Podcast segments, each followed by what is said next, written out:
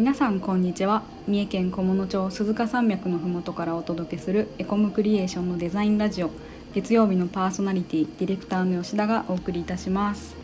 今回は、えー、吉田一人でお送りしていくんですけれども、えー、まあちょっと冬休みが近づいてましてまあ久々のお休みもあってちょっとなんかこたつで何しようかなって考えられてる方向けにちょっと最近絵描いてないなって思われてる方に向けてあの吉田が今までちょっとハマったちょっとマニアックな画材について紹介していきたいなと思っていますでその画材は、まあ、アクリルガッシュっていう絵の具なんですけれども、まあ、これは、えーと、他の絵の具と何が違うかっていうと一言で言うとマットな質感で超不透明な絵の具っていうふうに思っていただいたらいいと思います。まあ、分かりやすい比較として皆様が小学校の頃に図工で使ってたあの名前がすごい似てるんですけどアクリル絵の具っていうのがあって、まあ、これは別名ポスターカラーとか不透明水彩って言われていてあの子どもたちが使いやすいように開発されてる水に溶けやすくて少し透明度があるやつが多く、まあ、小学校中学校とかで使われていると思います。でこのアクリル絵の具の方は、まあ、いろんな画材のいいところを組み込んだ万能画材って呼ばれてるんですけど今回あのご紹介したいアクリルガッシュっていう方は、まあ、それよりも、えー、不透明とにかく早く乾く性質があるので、まあ、追いかけようとしてはちょっと私個人の意見ではあるんですけど結構扱いに慣れが必要な絵の具なんじゃないかなと思っています。で私はあの超苦手分野ではあったんですけどデザイン系の学校行かれてる方は分かると思うんですが色彩構成っていう色の組み合わせの勉強としてアクリルガッシュがよく使われるので、まあ、そういうあのー、でしょうね勉強の道具として使われているっていうふうに、えー、認知してる方も多くいらっしゃるんじゃないかなと思います。ただなんかこれはあまり、えーと、知られてないことなのかもしれないんですけれども、まあ、実はこのアクリルガッシュってすごく風景スケッチで使いやすい道具なんですよね。なぜなら早く乾くからなんですね。40分ぐらいでさっさとこう水彩絵の具で描いたような感じでさらっと絵を描いてパッと乾かして、えー、乾いたらもうカバンに入れてあの持って帰るっていうことができちゃうっていうすごい万能な画材だと私は思ってます。まあ、実際は外に出ると寒いんでほとんど、まあ、の写真を撮ってその後お家で描くっていうような感じでやったりしてるんですけど、まあ、あの絵の具っていうと後から水で薄めたり、まあ、乾くまでの時間を、えー、時間で色を重ねてぼかしたりっていうこうもやっとした描き方であったり水でこうぼかしてあのすごいふわっとした描き方っていうのがあのそういうことができるっていうイメージが強いんじゃないかなと思うんですけれども、まあ、このアクリルガッシュっていうのはすごいあの癖が強くて、まあ、一度空気に触れて乾いてしまうと後から色をこう塗り混ぜていくっていうことができなくなってしまうので、まあ、何が起こるかっていうともうすぐに描いてすぐに乾かしてっていうスピードが求められる、えー、描き方じゃないと難しいというふうに思ってますだから混ぜるっていうよりかは塗って乾かしてその上から塗って、まあ、あのイラストレーターとか使われてる方は分かると思うんですけどレイヤーを重ねていくことで色を作っていくっていうそういう感じです。で私結構あの高校生の頃にこのアクリルガッシュに出会ったんですけれども昔 NHK の教育番組で2010年頃にやってたあの趣味工房シリーズっていう、えーとまあ、教育番組というか趣味番組がありまして、まあ、そこであのジブリの背景画を描いている、えーと、増山治さんっていう方があの芸能人の方にその風景スケッチをのコツというか描き方を教えていくっていうコーナーがあったんですよね。でその、えーと番組を見て、まあ、この画材ってすごいいいんだなと思ってその高校生ながらにちょっとあの感動して自分も買ってみようっていうことでハマっていったんですよね。でまあちょうどその辺りでこう絵を描くっていう楽しさに本格的に目覚めていったんですけれども写真とかそのデジタルで描くっていうのと違うリアルさが水彩スケッチ風景スケッチっていうのがあってそれをまあ真似していきたいなっていう思いが強くて始めましたで今でもその、まあ、テキスト本っていうのはずっと持ってるんですけど、まあ、その中でアクリルガッシュが、えーと、大きく紹介されているんですよね。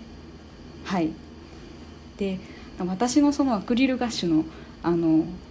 使い方というかあの集め方をちょっとこうご紹介していこうと思うんですけれども基本ガッシュは混ぜることもできるんですけれども、まあ、先ほど申したように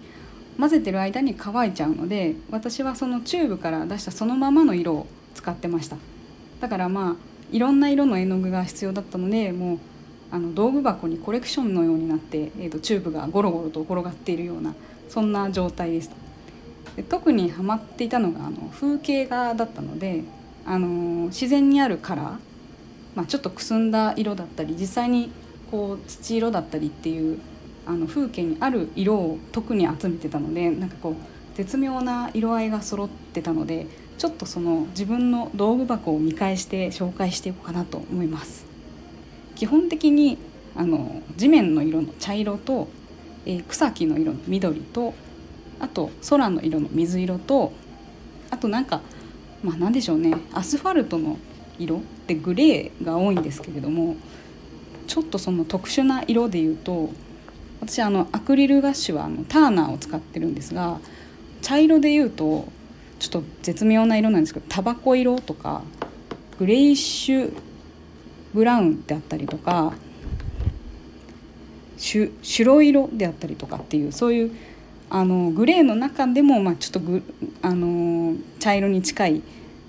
茶色の中でもちょっと緑がかっているっていうようなまあ、ちょっとまあ自然にありそうな土色を使っていました。で緑は、えーとね、苔色とか、えー、オリーブグリーンとかこちらもなんかあの青みがかったり黄みがかったりとなんかいろんなあの色味の緑を使ってそれを重ねて木とか草を描いてましたね。でもう一つその空の色であのターナーから出てる、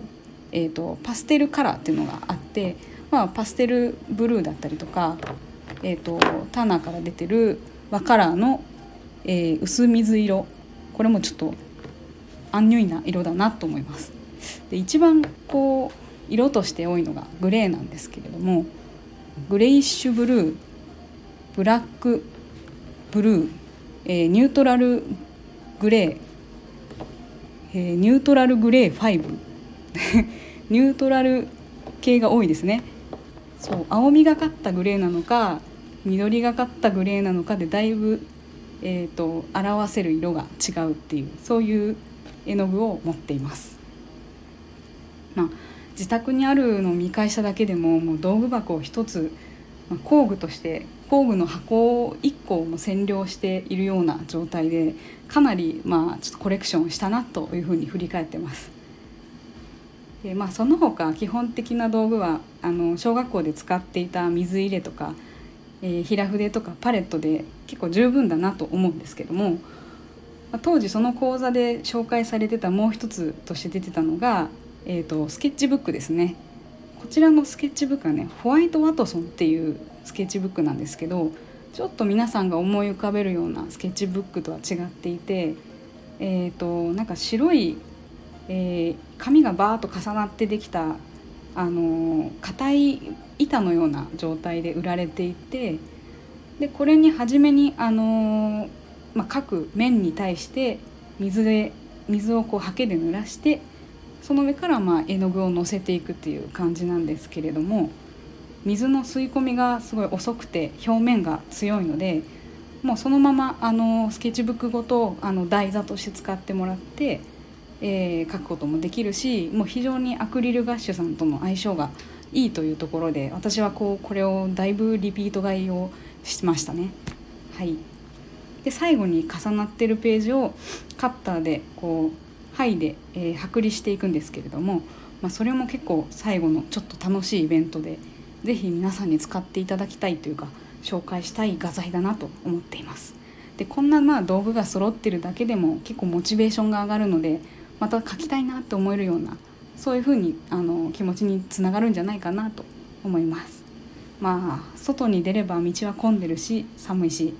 まあ、今年の冬休みはお家でゆっくりゴロゴロしたいっていう方そういう方たくさんいらっしゃると思うので是非この、えー、たまには風景スケッチでも描いてちょっと心を癒してみようかなと思っていただければと思います